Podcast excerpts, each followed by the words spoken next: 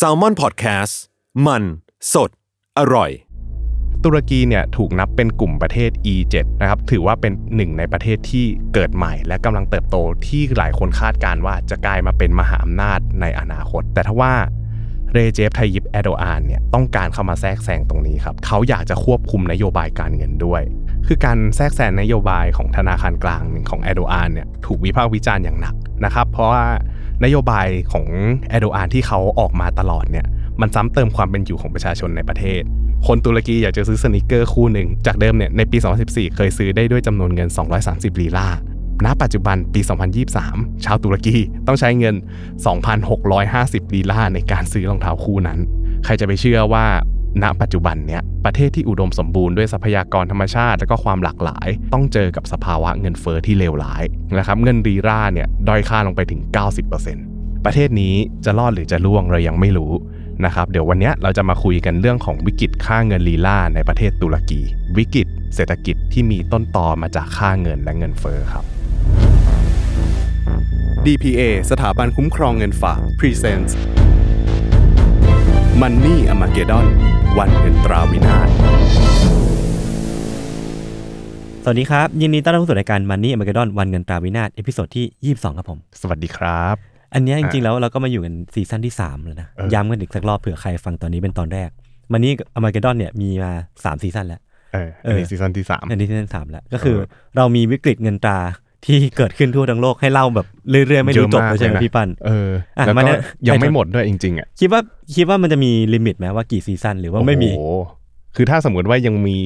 ผู้สนับสนุนรายการจากเออ DPA ก็เล่าสได้ถาบันเรื่คุ้อยๆมครองเงินฝากก็เนี่ยเออก็ได้ทำได้เรื่อยๆนะฮะเรียกว่าเข้าสปอนแบบเนียนๆอะแนะนำตัวกันอีกสักรอบหนึ่งผมยศวันพงศ์นะครับ เป็นโคโฮสคู่กับพี่ปั้นเงิน ครับผมปั้นเงินครับ ครับผม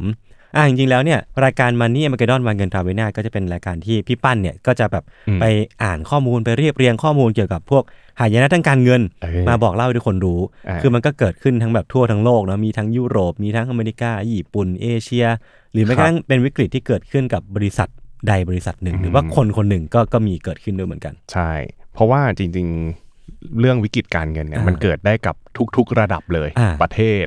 อ่าบริษัทอ่า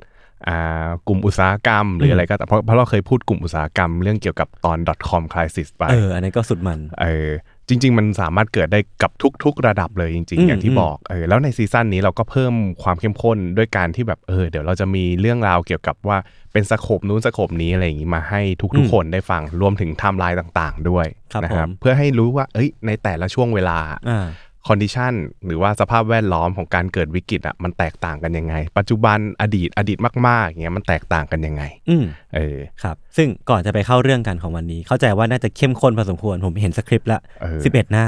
วันนี้ก็เป็นวิกฤตเกี่ยวกับเรื่องของประเทศเนี่ยแหละเออเอออ่อะเดี๋ยวเราขอ ขอเล่าถึงสปอนเซอร์ของผู้สนับสนุนรายการนี้ก่อนแล้วกันเนาะอืมคือก็คือ DPA เมื่อกี้เราพูดกันแล้วสถาบันคุ้มครองเงินฝากเนาะที่ครับยังคงสนับสนุนเราตั้งแต่ season ที่หนึ่งอืมเป็นจุดเริ่มต้นของรายการนี้เลยมาจนถึงตอนนี้นะครับครับก็เหมือนสโลแกนของเขาคือเคียงข้างคุณเคียงข้างผู้ฝากในทุกอืมช่วงเวลาอยู่แล้วเนาะก็คือเหมือนว่าอยากที่จะทำให้ให้ทั้งการคุ้มครองเงินฝากหนึ่งล้านบาทของทุกคนที่อยู่ในธนาคารปลอดภัยดี แล้วก็ให้ความรู้ดีๆ ให้ทุกคนสามารถเอาไปใช้กับ การใช้ชีวิตของทุกคนได้หรือว่าอืมรู้ก่อนจะได้รับมือถูกว่าสมมติมีวิกฤตเกิดขึ้นมาจะได้ไม่ต้องกังวลแล้วก็สบายใจได้ไม่นะต้อคงรับตื่นตระหนกจนเกินไปใช่ครับนะครับอะวันนี้พี่ปั้นมาเข้าเรื่องกันเลยดีกว่าพี่ปั้นเตรียมเรื่องของประเทศอะไรมา วันนี้เนี่ยเราพูดถึงวิกฤตที่จะบอกว่า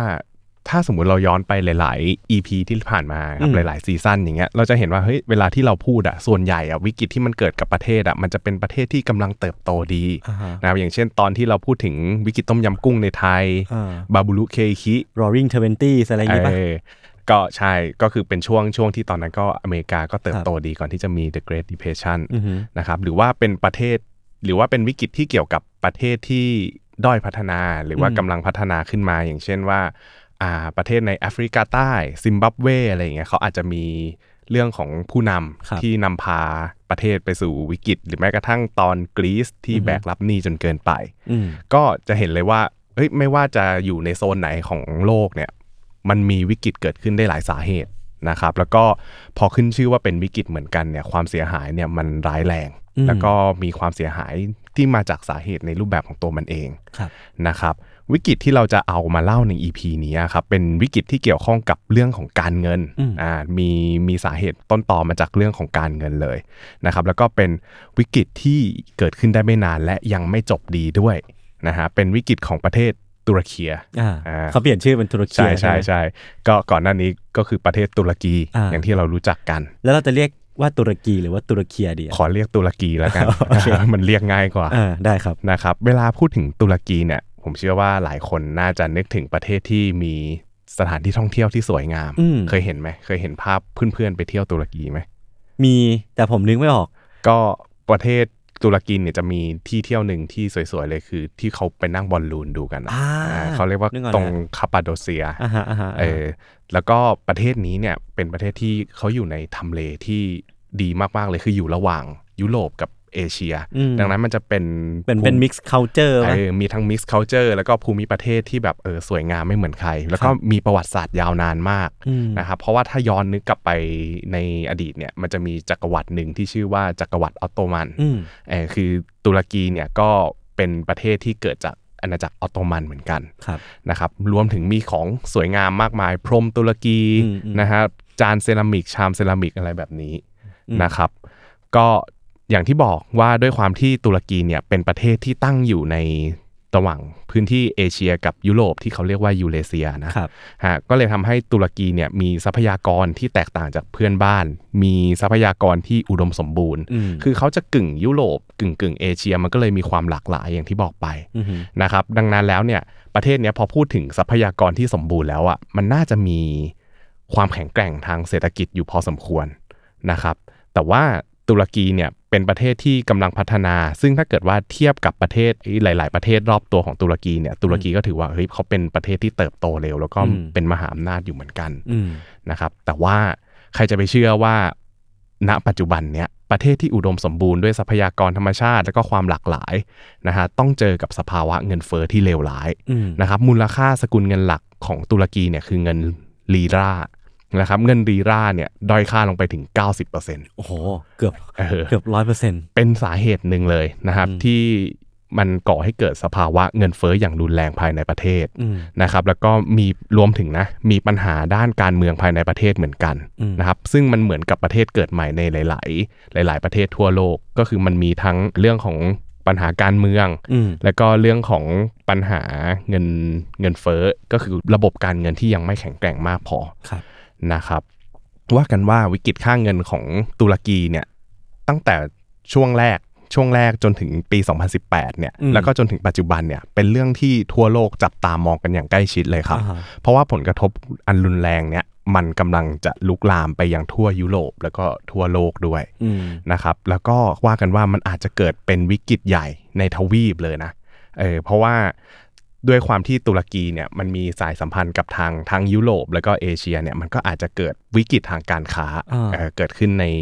สภาพแวดล้อมของเขา ก็คือประเทศเพื่อนบ้านรอบครับๆนะครับ ประเทศนี้จะรอดหรือจะล่วงเรายังไม่รู้อืมนะครับ เดี๋ยววันเนี้ยเราจะมาคุยกันเรื่องของวิกฤตค่าเงินลีลาในประเทศตุรกีนะครับ วิกฤตเศรษฐกิจที่มีต้นตอมาจากค่าเงินและเงินเฟ้อครับ ฟังดูเป็นเรื่องใหญ่เหมือนกันนะ คือเมื่อกี้ที่พี่พันธุ์พูดคือแบบถ้าสมมติตุรกีตุรกีร่วงอะเออมันก็เหมือนเป็นโดมิโนเหมือนกันนะที่มันจะลามไปทั่วใช่ไหมใช่เพราะว่าจริง ๆ ต้องบอกว่าตุรกีเนี่ยเป็นเหมือนกับประเทศอุตสาหกรรมที่ส่งออกของครับไปทั่วโลกอยู่เหมือนกันอ่าอ่านะฮะก็ถ้าสมมุติว่าเราเกริ่นไปที่ประวัติศาสตร์ของประเทศตุรกีก่อนนะครับ เรื่องของการปกครองเนี่ย ตุรกีเนี่ยเคยตกอยู่ในวังวนของการรัฐประหารมาเป็นเวลากว่า 20 ปีอืมตั้งแต่ช่วงปี 1960 จนถึง 1980 คือมันมีการทำรัฐประหารครั้งแล้วครั้งเล่านะครับ ยึดอำนาจกันไปยึดอำนาจกันมานะครับ จนมันเหมือนกับว่ามันขาดเสถียรภาพทางการเมืองนะครับ โดยหลังจากปี 1980 เนี่ยมันถือว่าเป็นครั้งสุดท้ายของการมีรัฐประหารและอือฮึที่เป็นรัฐประหารที่สามารถทำแล้วสำเร็จอย่างจริงจังอะนะอืมนะครับตุรกีในเวลานั้นนะครับก็เลยถูกปกครอง โดยคณะรัฐประหาร ในชื่อว่าคณะมนตรีความมั่นคงแห่งชาติครับนะครับนำโดยนายพลเคนันเอฟเรนอืมนะครับซึ่งตอนนั้นเขาก็ตั้งตัวเองเนี่ยเป็นประธานาธิบดีขึ้นมาครับนะครับหลังจากนั้นเป็นต้นมาครับหลังจากปี 1980 ที่มีการรัฐประหารแล้วเนี่ยตุรกีเนี่ยก็ได้มีการเปลี่ยนแปลงทางเศรษฐกิจครั้งสำคัญเลยในช่วงอืมปี 1982 โดยรัฐบาลของประธานาธิบดีเอฟเรนเนี่ยได้มีคำสั่งปฏิรูปประเทศนะครับโดยเน้นให้เป็นตลาดแบบเสรีมากขึ้น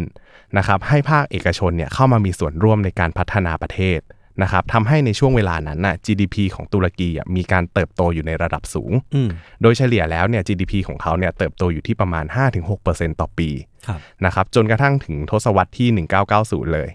นะครับมีบางปีที่ตุรกีเนี่ยสามารถทำการเติบโตได้มากกว่า 8% 9%อืมนะครับณตัวเลขนั้นน่ะมันทำให้ตุรกีอะครับ เป็นประเทศที่น่าจับตามองอืมของหลาย ๆ ประเทศทั่วโลกอ่าของทั่วโลกเลยอืมว่าแบบเฮ้ยตุรกีมีอะไรถึงน่าลงทุนครับนะครับ ตุรกีเนี่ยถูกนับเป็นกลุ่มประเทศ E7 นะครับ E7 ร่วมกับจีน อินเดีย บราซิล รัสเซีย อินโดนีเซีย และเม็กซิโกอือฮึนะครับ ถือว่าเป็นหนึ่งในประเทศที่ เกิดใหม่ และกำลังเติบโตที่หลายคนคาดการณ์ว่าจะกลายมาเป็นมหาอำนาจในอนาคตเป็นดาวมหอำจรุ่งทางเศรษฐกิจเออเออคือตอนเนี้ยเขาเป็นดาวรุ่งอยู่อือฮึนะครับแต่ว่าในอนาคตเนี่ยเขาคิดว่าไอ้กลุ่มประเทศ E7 E7 เนี่ยครับมันจะเกิดการเปลี่ยนแปลงมีการเติบโตอย่างก้าวกระโดดเลยขึ้นมาเป็นประเทศที่มีศักยภาพทางการค้า การลงทุนการพัฒนาโครงสร้างพื้นฐานนะครับแล้วก็บางคนเนี่ยเชื่อว่ากลุ่ม E7 เนี่ยอาจจะเติบโตขึ้นไปแซงหน้ากลุ่ม G7 ที่เป็นมหาอำนาจทางเศรษฐกิจในปัจจุบันอืมแบบเป็นมหาอำนาจยุคเก่าอะไรเงี้ยอย่างเช่นสหรัฐอัอังงกกฤฤษษเออเยอรมัน ญี่ปุ่น อิตาลีฝรั่งเศสแคนาดาอืม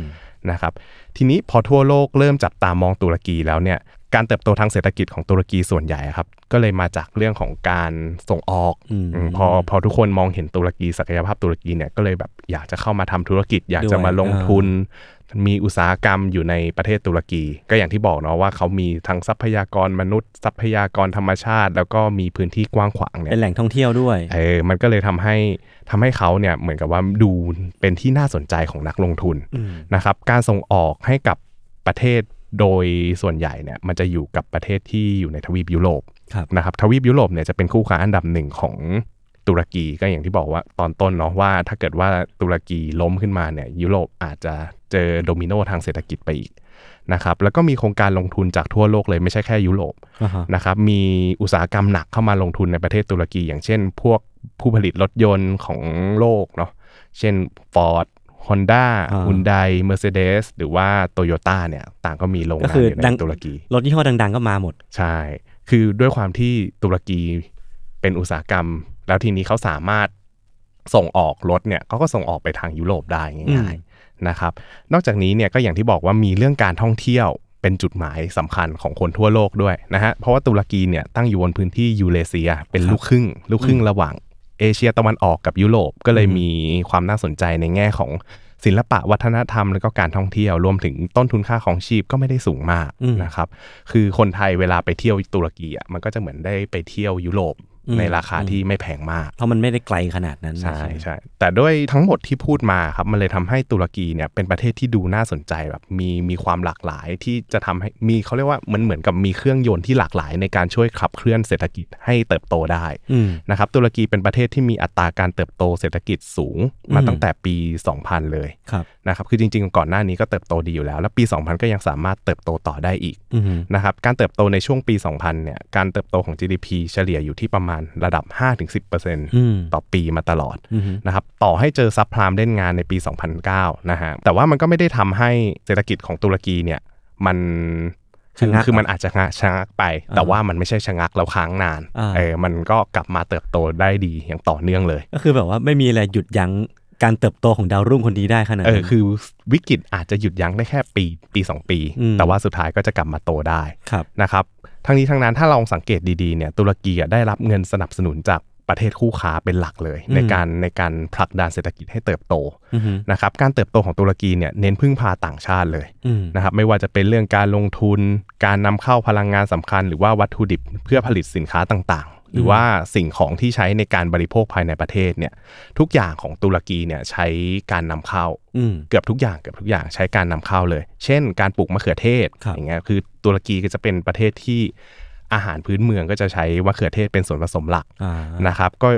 ตรงเนี้ยเขาก็ต้องมีการปลูกมะเขือเทศ แล้วก็ใช้ปุ๋ยใช้น้ำมันใช้แร่ธาตุต่างๆเนี่ยนำเข้าเพื่อนำมาใช้ในการ เพาะปลูกทำเกษตรกรรมนะครับหรือว่าบางที่เนี่ยก็มีการนำเข้าสินค้าอุปโภคบริโภคโดยตรงจากทางยุโรปเองเลยอือฮึเช่นพวกแป้งขนมปัง มาการีนน้ำมันมะกอกชากาแฟ หรือว่าอืมกระดาษทิชชู่สิ่งของพวกเนี้ยจะสังเกตเลยว่ามันนำเข้ามาเป็นหลักอืมเราก็เคยเล่าในหลาย ๆ วิกฤตก่อนหน้านี้แล้วเนาะว่าแบบเฮ้ยไอประเทศที่นำเข้าเยอะๆอะอืมจริง ๆ มันมีความเสี่ยงเพราะเขาแทบจะไม่ได้พึ่งพาการผลิตภายในประเทศเลยเท่าไหร่อืม นะคซึ่รังบการนำเข้ามันก็คล้ายๆกับการที่เขาแบบส่งออกเยอะป่ะเพราะว่ามันคือการสร้างคอนเน็ชันกับต่างชาตินู่นนี่นั่นอะไรอย่างงี้ป่ะก็ด้วยส่วนหนึ่งอ่านนะครับ คือพอพอเขาส่งออกเขาก็ต้องนำเข้าจากกลับมาประเทศเราเป็นนั้นเหมือดีลนกันใช่เป็นดีลดีลที่แลกกันเพื่อรักษาความสัมพันธ์ไว้ครับนะครับในช่วงปี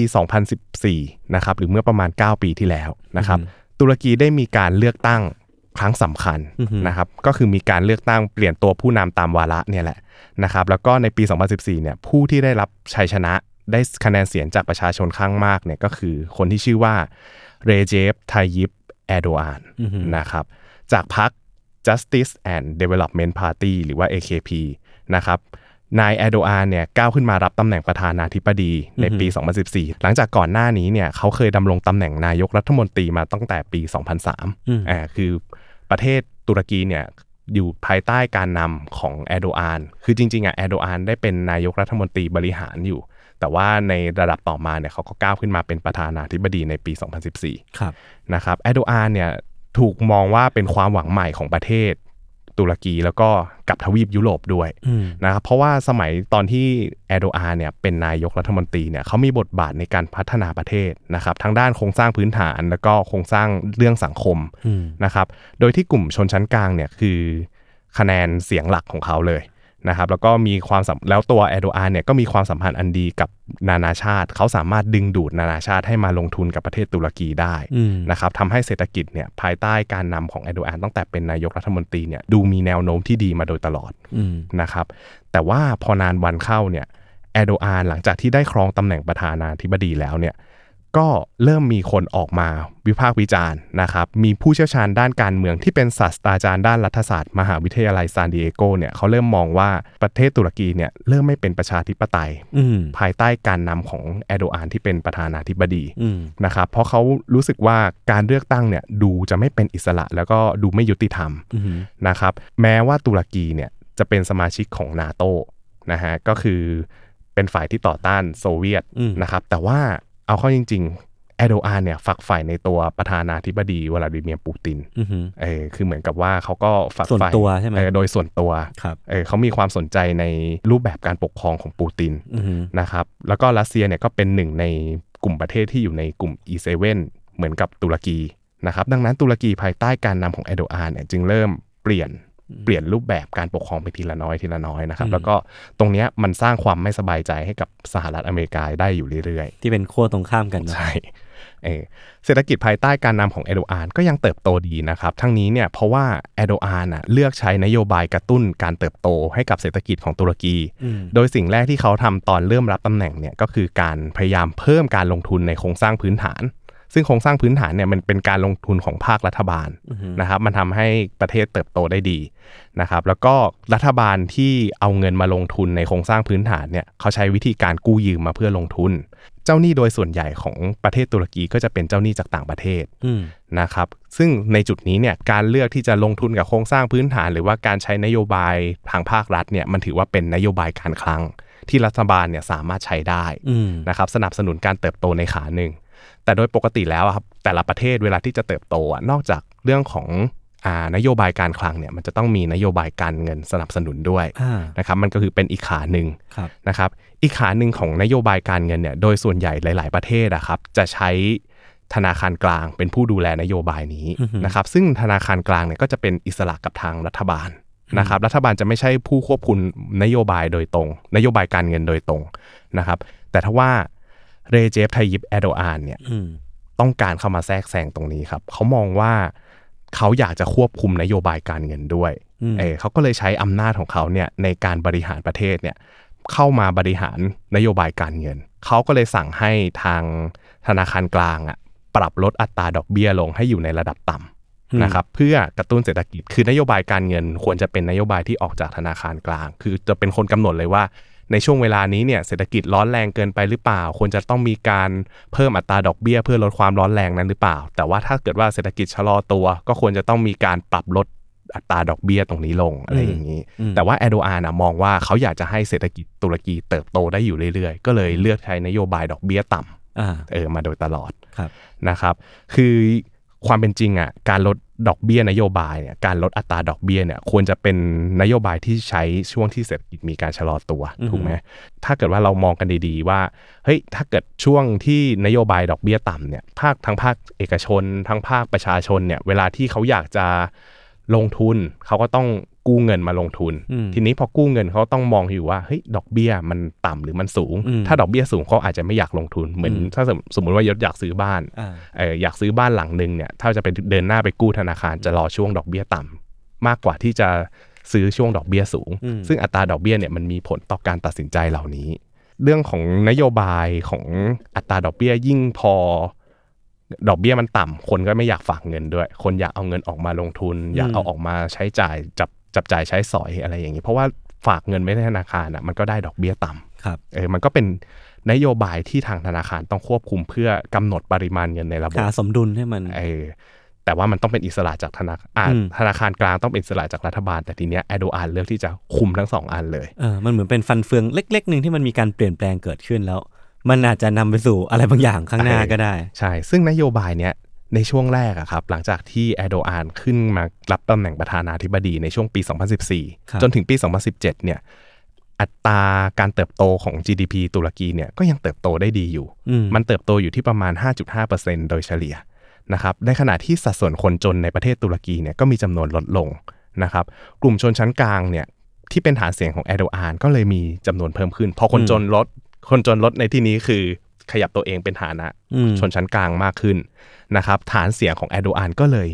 เพิ่มสูงขึ้นอืมมีจำนวนมากขึ้นอืมเขาเรียกยุคสมัยของการเติบโตนี้ว่า economic miracle เลยอืมในช่วงการเติบโตที่บอกว่า 5.5%ของประเทศตุรกีเนี่ยอืมตุรกีในยุคแอโดอานนะครับมีการเติบโตทางเศรษฐกิจค่อนข้างสูง ในขณะเดียวกัน การเติบโตทางเศรษฐกิจที่สูงเนี่ยมันก็มาพร้อมกับอัตราเงินเฟ้อที่อ่าเริ่มดีดตัวสูงขึ้นตามการเติบโตของเศรษฐกิจครับนะครับ นอกจากนี้เนี่ย ด้วยการที่ทุกคนเนี่ยมองเห็นว่าอัตราดอกเบี้ยต่ำเขาก็เลยมีจำนวนสินเชื่อของภาคประชาชนเพิ่มสูงขึ้นไปด้วยอืมอ่าอย่างที่ยกตัวอย่างให้ฟังเลยเมื่อกี้ว่า ถ้าเกิดว่าดอกเบี้ยต่ำคนก็อยากจะเข้ามากู้ยืมเพื่อจับจ่ายใช้สอยหรือเพื่อลงทุนหรือเพื่อให้มันงอกเงยเออใดๆซื้อบ้านซื้อสินทรัพย์ต่างๆนะฮะในขณะนั้นน่ะดอกเบี้ยนโยบายอย่างที่บอกว่าพอแอโดอานเลือกใช้ อัตราดอกเบี้ยต่ำเนี่ยเขาก็จะไม่มีการปรับดอกเบี้ยขึ้นเลยอืมดังนั้นอะปริมาณสินเชื่อก็เลยพอกพูนขึ้น พอกพูนขึ้น พอกพูนขึ้น อันนี้ภาคประชาชนนะฮะที่ภาครัฐเองเนี่ยก็ยังเน้นอัดฉีดนโยบายการคลัง ด้วยการกู้เงินจากต่างประเทศมา แล้วก็หนี้สินภาครัฐบาลเนี่ยมันก็เลยดูเพิ่มสูงมากขึ้นนะครับการกระตุ้นเศรษฐกิจเนี่ยมีการทวีความเข้มข้นมากขึ้นในปี 2016อืมนะครับหลังจากที่มีคนพยายามจะทำรัฐประหารในตุรกี แต่ว่าการพยายามทำรัฐประหารจากแอโดอานเนี่ยมันไม่สำเร็จอืมนะครับแอโดอานก็เลยเพิ่มความเข้มข้นในการกวาดล้างฝ่ายตรงข้ามนะครับรวมถึงมีการจำกัดเสรีภาพสื่ออมเพื่อปิดกั้นไม่ให้มีการเข้าถึงสื่อออนไลน์หลายครั้งนะครับในระหว่างปี 2016-2017 เนี่ยมีสื่อมวลชนนะฮะถูกกักขังในตุรกีมากเป็นประวัติการณ์เลยอืมนะครับพูดง่ายๆ อย่างที่บอกว่า หลาย ๆ คนมองเริ่มมองแล้วว่าอืมตุรกีมีความเป็นเผด็จการมากขึ้นอืมนะครับกำจัดฝั่งตรงข้ามทิ้งอะไรอย่างนี้นะครับ ด้วยเหตุนี้เองเนี่ยอย่างที่พูดไว้ว่าการกระตุ้นเศรษฐกิจมันเริ่มทวีความเข้มข้นหลังจากปี 2016 นี้พอรัฐประหารมันทำให้เกิดความ ความไม่เชื่อมั่นในประเทศ คือต่อให้มีรัฐประหารพยายามทำรัฐประหารแต่มันไม่สำเร็จก็ตาม ตรงเนี้ยมันเริ่มทำให้ต่างประเทศอะมองแล้วว่าเอ้ยตุรกีมันมีความไม่มั่นคงทางการเมืองหรือเปล่าอืมดังนั้นแอโดอานก็ต้องพยายามกระตุ้นเศรษฐกิจเรียกความเชื่อมั่นให้กับนักลงทุนต่างประเทศมากขึ้น คือสมมุติว่ามองมองในมุมเขานะอืมการที่การเมืองเริ่มแบบสั่นคลอนอะเออก็ต้องสร้างความเชื่อมั่นใช่ในอีกรูปแบบใช่หนึ่งว่า เอ้ยไม่เป็นไรการเมืองไม่เป็นไร ผมจะเอาผมเอาอยู่นะเออเศรษฐกิจยังดีอยู่เลยเออผมยังเออสามารถทำให้ทุกคนเห็นได้ว่าตุรกียังมีของอยู่ คือในจังหวะที่คนมองเห็นจุดเนี้ยเออว่าเอ้ยการเมืองไม่มั่นคงแล้วเขาพยายามจะดึงเงินกลับถอนเงินออกจากประเทศอือะมอืมแอโดอานก็ต้องพยายามหานโยบายมาดึงอะไรก็ได้เออมาแบบเฮ้ยฉุดหลังฉุดหลังเงินเหล่านั้นอ่าที่จะออกไปว่าให้อยู่ในประเทศไว้ก่อนเอครับอคุณคุณพยายามดูนโยบายที่เรากำลังจะทำนะอืมเออเราก็แบบกำลังจะก้าวไปทางไหนนะครับ ซึ่งตรงเนี้ยมันก็สามารถช่วยให้เงินของนักลงทุนต่างประเทศไม่ไหลออกจากประเทศได้ได้มากขึ้นนะฮะและทีนี้เนี่ยการลงทุนของแอโดอานก็ยังอัดฉีดไปในอืมภาครัฐ แต่ครั้งเนี้ยเริ่มมีการลงทุนในภาคการทหารมากขึ้นแล้วอืมนะครับเพราะในช่วงเวลานั้นเนี่ยตุรกีก็ได้รับเสียงกล่นวิจารณ์จากทางต่างประเทศเยอะขึ้นหลังหลังจากที่พอพอเขาบอกว่าเขาเริ่มมีการกำจัดฝั่งตรงข้ามทางการเมืองแล้วเนี่ย มันก็ทำให้หลายฝ่ายเนี่ยเริ่มมองแล้วว่าเอ้ยตุรกีอะจะเป็นปฏิปักษ์กับระบบประชาธิปไตยหรือเปล่าอืมใช่ แต่ทีนี้เนี่ยปัญหาที่มันซ่อนอยู่เบื้องหลังการเติบโตทางเศรษฐกิจของตุรกีอะครับคือตุรกีอะเขามีการขาดดุลการคลังเพิ่มขึ้นตลอดช่วงปี 2015ถึง2017อืมคือโอเค ตัวเลขทางเศรษฐกิจเนี่ย GDP เนี่ยมันเติบโตดีมาตั้งแต่ปี 2014 จนถึง 2017 เลยอือฮึแต่ว่าในระหว่างการเติบโตเนี้ยมันมีการขาดดุลทางการคลังเพิ่มอยู่อ่า นะครับ ก็คือตัวเลขทางเศรษฐกิจเนี่ยเขาเติบโตมากจนเกินไป โครงสร้างการเงินภายในประเทศเนี่ยก็เลยยังไม่แข็งแรงพอนะครับปัญหาที่ตามมาก็คือเขาต้องพึ่งพาเงินจากต่างประเทศนะครับ มันก็เลยมีการขาดดุลบัญชีเดินสะพัดมากขึ้น ก็คือเหมือนกับว่าเขามีการจ่ายเงินออกนอกประเทศมากเกินไปนะครับ อันนี้คือปัญหาที่ซ่อนอยู่ในระหว่างการเติบโตของตุรกีนะครับ ก็สาเหตุทั้งหมดเนี่ยมันมาจาก ตอนต้นที่เล่าไว้เนาะว่าตุรกีเนี่ยมีการนำเข้าสินค้าจากต่างประเทศจำนวนมาก แล้วก็มีการพึ่งพาทุนต่างชาติเยอะมากอืมนะครับ ทีนี้พอเขามาเน้นการบริโภคภายในประเทศ แล้วก็เวลาที่เน้นบริโภคภายในประเทศอะมันต้องนำเข้านำเข้านำเข้าตรงเนี้ยมันก็เลยเหมือนเขามีการจ่ายเงินออกตลอดเวลาอ่านะครับแม้ว่าการส่งออกของตุรกี แล้วก็ภาคการท่องเที่ยวของตุรกีเนี่ยจะเป็นส่วนหลักส่วนหนึ่งในการ ขับเคลื่อนเศรษฐกิจของตุรกี แต่ว่ามันก็ยังไม่สามารถดึงเงินเข้ามาในประเทศได้มากกว่า การจ่ายออกไปอืมอยู่ดีนะครับ การนำเข้าของตุรกีเนี่ยมีมูลค่ามหาศาลมากกว่านั้นมากครับนะครับเอ้ยแต่แต่เมื่อกี้ผมฟังผมยังสงสัยอยู่นิดนึงอะครับผมไอ้ไอ้ดุลบัญชีเงินสะเดือนสะพัดมันคืออะไรนะเออบัญชีเดินสะพัดเนี่ยมันคือบัญชีที่เหมือนกับว่าเป็นการแสดงปริมาณเงินที่ไหลเข้าไหลออกจาก แต่ละประเทศอืมนะครับมันมันจะมาจากการซื้อขายสินค้าแล้วก็บริการของประเทศนั้นอือฮึๆนะครับถ้าคือพูดง่าย ๆ เลยว่าถ้ารายได้น้อยกว่ารายจ่าย ดุลบัญชีเดินสะพัดของประเทศนั้นก็จะติดลบอ่าฮะอ่าพอพอกลับมามองภาพตุรกี จะเห็นเลยว่าตุรกีเนี่ยมีรายจ่ายมากกว่าอ่านนำเข้ามา ดังนั้นเนี่ยปัญหาที่ซ่อนอยู่ มันมีการเติบโตจาก จากคนใช้จ่ายภายในประเทศนะ แต่ว่าพอพอไปดูที่กระแสเงินเข้ากระแสเงินออกจากบัต่าญงประชีเทศมันอะติดตัวแดงอยู่เออบัญชีมันติดลบอยู่แล้วก็เออติดลบมาโดยตลอดตั้งแต่ปี 2015-2017 ครับ จริงๆเอานี้ผมถามเพิ่มคือ ผมอ่าไม่แน่ใจว่าข้อมูลแบบบัญชีเดือนสะพัดของประเทศประเทศหนึ่งอะครับมันเป็นพับลิกไหมเป็นพับลิกเขาเขาเปิดเผยทุกประเทศอืมเรื่องพวกนี้ นะครับก็คือในระหว่างปี 2014 จนถึง 2018 เนี่ยครับถ้านับจำนวนรวมกันเลยนะ ตุรกีเนี่ยขาดดุลบัญชีเดินสะพัดรวมกันกว่า 5 ล้านล้านบาทโหนะครับมหาศาลมาก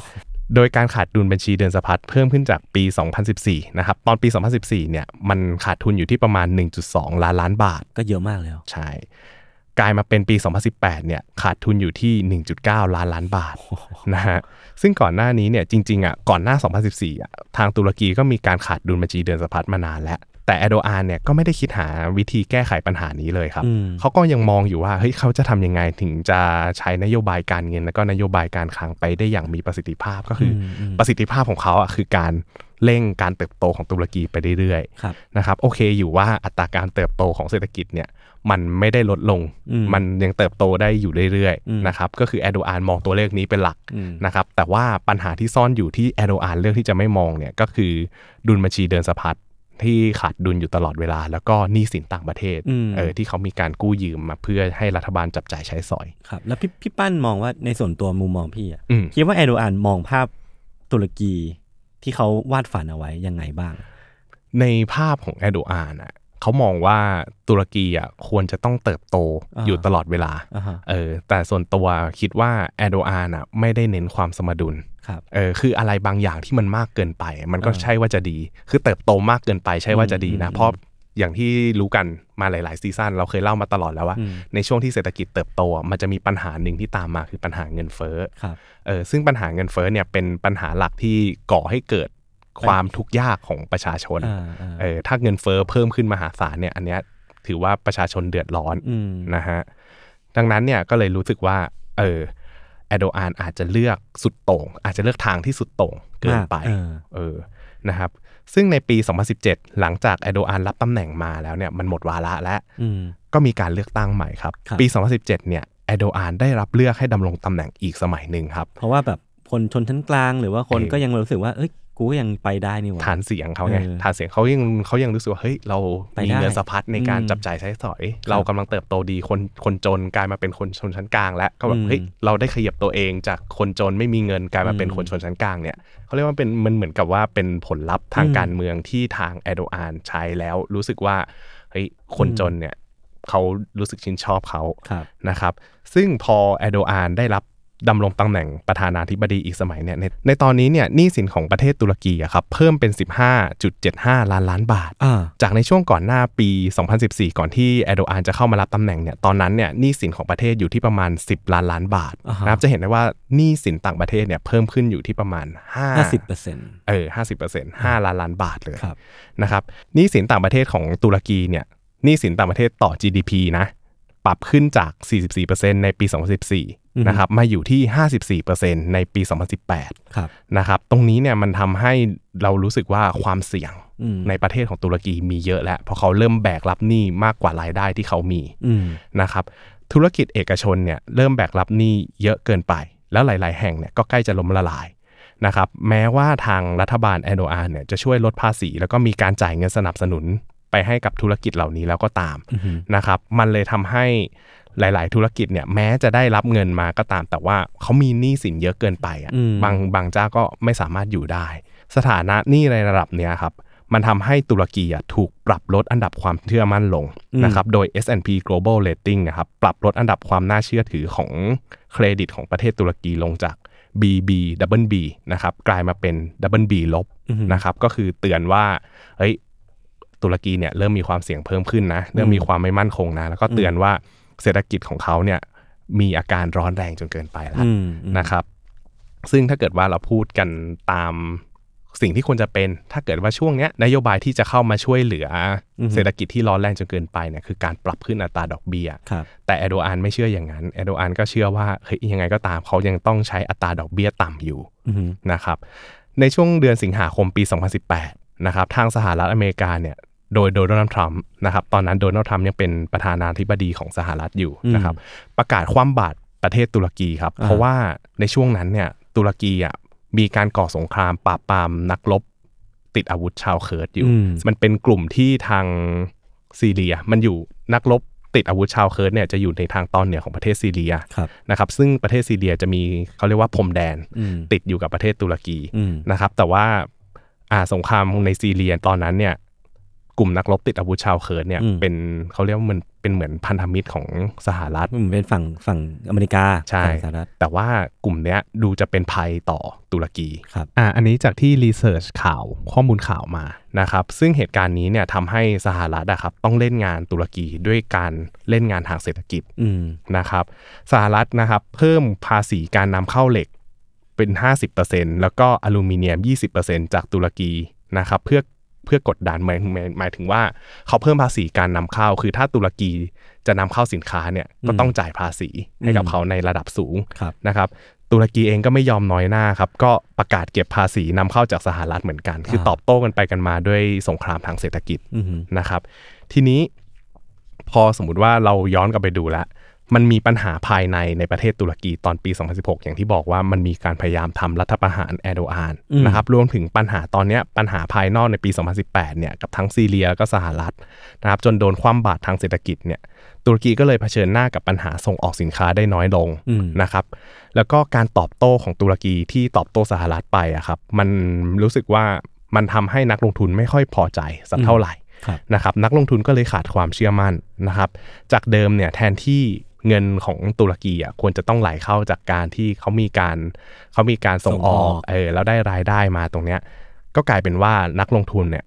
เริ่มขาดความเชื่อมั่นแล้วก็ถอนเงินออกอืมนะครับ ก็เลยมีปริมาณเงินเข้าเนี่ยน้อยลง แล้วก็มีปริมาณเงินออกเยอะขึ้น มันครับไปซ้ำเติมการขาดดุลบัญชีเดินสะพัดเข้าไปอีกนะครับนักลงทุนพากันถอนเงินจากประเทศตุรกีออกในช่วงหลังตั้งแต่ตั้งแต่ที่ประเทศตุรกีเนี่ยมีปัญหานะครับ ทีนี้ มันก็เลยส่งผลกระทบมาที่เรื่องของค่าเงินอืมนะครับมันเป็นไปตามกฎของ demand supply เลยนะครับเวลาที่เขาจะถอนเงินออกจากประเทศตุรกีเนี่ยเขาจะต้องเดิมทีเขาเคยถือเงินอ่าลีราไว้อยู่ เงินลีราเนี่ยเป็นเงินของตุรกีนะครับเดิมทีเคยถือเงินนี้ไว้อยู่ พอจะเอาเงินออกก็ต้องแลกอ่าเป็นเงินอาจจะเป็นเงินยูโรเงินดอลลาร์สหรัฐเงินต่างประเทศอะไรก็ตามเนี่ยเขาต้องแลกตรงนี้ออกไป เพื่อที่จะดึงเงินกลับมาที่ประเทศเขาก็เลยมีแรงขายออก ทีนี้พอมีแรงขายมากขึ้นเรื่อยๆเนี่ยเงินตุรกีก็เลยจะอ่อนค่าลงอืมนะครับ ทีนี้พอเขาเอาเงินดีล่าขายออกแล้วซื้อเงินกลับเนี่ยซื้อหมายถึงว่าซื้อเงินเงินตาที่เป็นพวกยูโรหรือว่าเงิน US ดอลลาร์เนี่ยตรงนี้มันถือเป็นเงินตาต่างประเทศของประเทศตุรกีเนาะพอเขาซื้อตรงนี้ไปเนี่ยมันทำให้ทุนสำรองที่เป็นเงินตาต่างประเทศของตุรกีเนี่ยมันเริ่มน้อยลงอ่าน้อยลงอ่าซึ่งตรงเนี้ยมันก็ทำให้ประชาชนในประเทศตุรกีเองอะก็เริ่มกังวลเหมือนกัน เพราะว่าเขารู้สึกว่าอ่า เงินทุนสำรองต่างประเทศตรงเนี้ยมันมีความเสี่ยงแล้วเขาก็เลยพากันแลกเงินลีลาที่เขามีอยู่อะไปเป็นเงินต่างประเทศเหมือนกันอืมคือเขารู้สึกว่าในต่างประเทศเงินต่างประเทศอะมันดูมีเสถียรภาพมากกว่ามากกว่าเงินของประเทศตัวเอง เออเขาก็เลยเลือกที่จะแลกเปลี่ยนเงินพวกเนี้ยเป็นเงินเงินสกุลสำรองของเขาไว้ เอออ่าเป็นเงินสกุลเงินในต่างประเทศครับนะครับ ทีนี้เนี่ยมันทำให้เงินลีลายิ่งอ่อนค่าลงไปอีกนะครับ จากเดิมในปี 2014เนี่ยเงิน 2.3 ลีลา ใช้แลกได้ 1 ดอลลาร์ครับนะครับ ตอนต้นเดือนสิงหาคมนะครับ คือผ่านมา 4 ปีเนี่ย สมมุติว่าเราจะแลกเงิน 1 ดอลลาร์เนี่ยเขาต้องใช้เงินมากถึง 6 ลีลาอืมนะครับซึ่งถือว่าเป็นการอ่อนค่า 60%จากต้นปี 2018 ที่อยู่ที่ประมาณ 3.75 ลีลาต่อดอลลาร์โอ้โหคือตอนปี 2014 เป็น 2.3 ใช่ไหมอืมแต่พอมาต้นปี10 2018 เนี่ยเป็นอ่า3.75 แต่ด้วยสงครามทางเศรษฐกิจกับสหรัฐที่อ่าสหรัฐคว่ำบาตรตุรกีไปเนี่ยมันทำให้เงินตุรกีเนี่ยอ่อนค่าลงอย่างรุนแรงเลยครับถ้านึกภาพเป็นเงินบาท สมมติว่าตอนเนี้ยดอลลาร์มันประมาณเออสามสิบต้นๆใช่ไหมเออเออจูอยู่มาวันหนึ่งมันต้องใช้ประมาณแบบสี่สิบห้าสิบอะเออสิหกสิบเจ็ดสิบบาทเออต่อหนึ่งดอลลาร์ซึ่งมันแบบโหนึกคือภาพเป็นเงินเรามันมันค่อนข้างน่ากลัคืวอเหมัมืนอนกันนะตรงเนี้ยมันก็เลยส่งผลกระทบให้เออเวลาเวลาเราจะนำเข้าสินค้ามันแพงขึ้นเออเออนะครับเวลาที่อัตราแลกเปลี่ยนเงินลีลาเนี่ยมันมีการอ่อนค่าลง มันส่งผลกระทบไปที่การนำเข้าสินค้าอย่างที่บอกนะครับ สินค้าอย่างที่ทุกๆคนรู้เลยคือเขาพยายามที่จะนำเข้าสินค้าเพื่อมาใช้ในการเพาะปลูกบ้างทำอุตสาหกรรมต่างๆ บ้าง แล้วก็บริโภคเองบ้างครับนะครับจากเดิมเนี่ยเคยนำเข้าสินค้ามาราคาหนึ่งอะสมมตินะสมมติว่าชาวตุรกีเนี่ยอยากซื้อสนีกเกอร์คู่หนึ่งอืมราคา 100 ดอลลาร์อืมนะครับจากเดิมในปี 2000 2014 เนี่ยเขาต้องใช้เงิน 230ลีลาในการซื้อสนีกเกอร์คู่นี้ครับนะครับกลายเป็นว่าณปี 2018 เนี่ย เขาต้องใช้เงิน 600ลีลาอ่าซึ่งถ้าเทียบแล้วอะ600ลีลากับ 230ลีลาเขาต้องซื้อของแพงเป็นเท่าตัวเลยนะ ในขณะที่รายได้เขาก็อาจจะแบบเท่าเดิม หรือจะมากกว่าเดิมหน่อยเดียวเท่านั้นเออคือมากกว่าเดิมอ่าเออแต่ว่ามันมากกว่าเดิมไม่มาก แต่ว่าตัวเนี้ยเงินเฟ้อเนี่ยมันสูงกว่ามันสูงมาก เพราะว่าอัตราการแลกเปลี่ยนอืมนะครับก็ถือว่าเป็นผลเสียหายสำคัญของการคว่ำบาตรจากสหรัฐเลยนะครับ ตรงนี้เนี่ยมันเหมือนเข้ามาเปิดบาดแผลของตุรกีครับ เพราะว่า อย่างที่บอกว่าเวลาที่นำเข้าของแพงขึ้นเนี่ยตรงเนี้ยมันไปส่งผลต่อถึงอัตราเงินเฟ้อนะครับ จากเดิมเนี่ยเศรษฐกิจของตุรกีอะเติบโตมาดีอยู่แล้วนะแอร์โดอานกระตุ้นเศรษฐกิจมาโดยตลอดใช้นโยบายอัตราดอกเบี้ยต่ำมาโดยตลอดเนี่ยในปี 2014 นะครับ เงินเฟ้อเนี่ยเคยอยู่ที่ 9%ต่อปี ซึ่งสูงไหมถือว่าสูงสูงนะสูงอยู่แล้วสูงอยู่แล้ว เพราะว่าการเติบโตของตุรกีก่อนหน้าเนี้ยก่อนหน้าปี 2014 เนี่ยมันดีมาตลอดอือฮึนะครับพอปี 2014 เนี่ย มันอยู่ที่ 9%เขาอาจจะรู้สึกเป็นปกตินะอืมในประเทศตุรกีอาจจะรู้สึกเป็นปกตินะครับ แต่ว่าในช่วง 2014 ที่ 9%เนี่ย มันถือว่าเป็นปกติสำหรับเขา แต่พอมาเป็นปี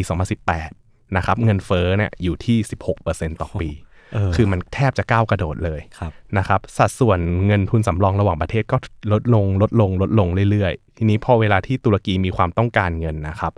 มันก็เลยทำให้ตุรกีอะแทบจะเรียกว่า อ่าไม่มีเงินอืมสำรองที่จะเอาไปใช้จ่ายต่างๆ แล้ว ทีนี้ตอนนั้นเนี่ยตุรกีเนี่ยมีเงินกู้ที่จะต้อง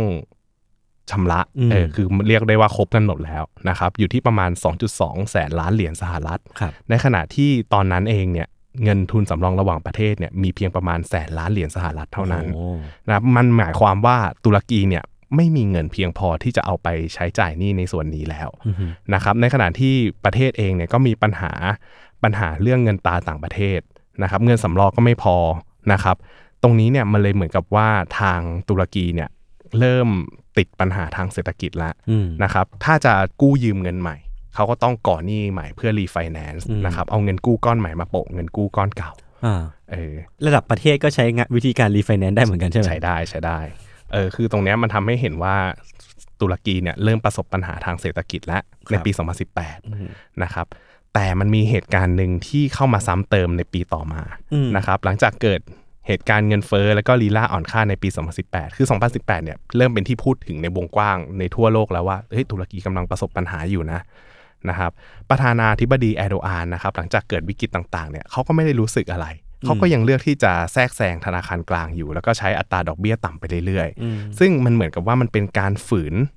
หลักการในการแก้ไขปัญหาเงินเฟ้อแล้วก็ค่าเงินอ่อนแบบสุดโต่งเลอืยมนะครับมันยิ่งซ้ำเติมให้ปัญหาทุกอย่างเลวร้ายขึ้นด้วยนะครับคือพอสมมุติว่าเราดูแล้วอะการขึ้นอัตราดอกเบี้ยแค่นิดนึงอะมันช่วยลดเงินเฟ้อแล้วก็ลดการอ่อนค่าของเงินด้วยอืมฮึนะครับอย่างที่บอกว่าเวลาที่ตั้งธนาคารกลางมาครับมันจะมีความเป็นอิสระจากรัฐบาลอยู่แล้ว ก็จะมีผู้นำผู้ว่าธนาคารกลาง นะครับผู้ว่าธนาคารกลางเนี่ยเริ่มเริ่มแข่งข้อกับแอร์โดอานเขาเขาเริ่มมองเห็นถึงปัญหาตรงนี้แล้วเขามองว่าเฮ้ยเงินเฟ้อมันมากเกินไปแล้ว เราควรจะต้องมีการออกนโยบายการเงินบางอย่างขึ้นมาเนี่ยเพื่อลดความร้อนแรงของเงินเฟ้อแล้วก็ช่วยดึงค่าเงินดีล่าให้แข็งขึ้นมานะครับเขาก็เลยตัดสินใจครับ ปรับอัตราดอกเบี้ยจาก8%อืมนะครับขึ้นไปเป็น 24% สามเท่า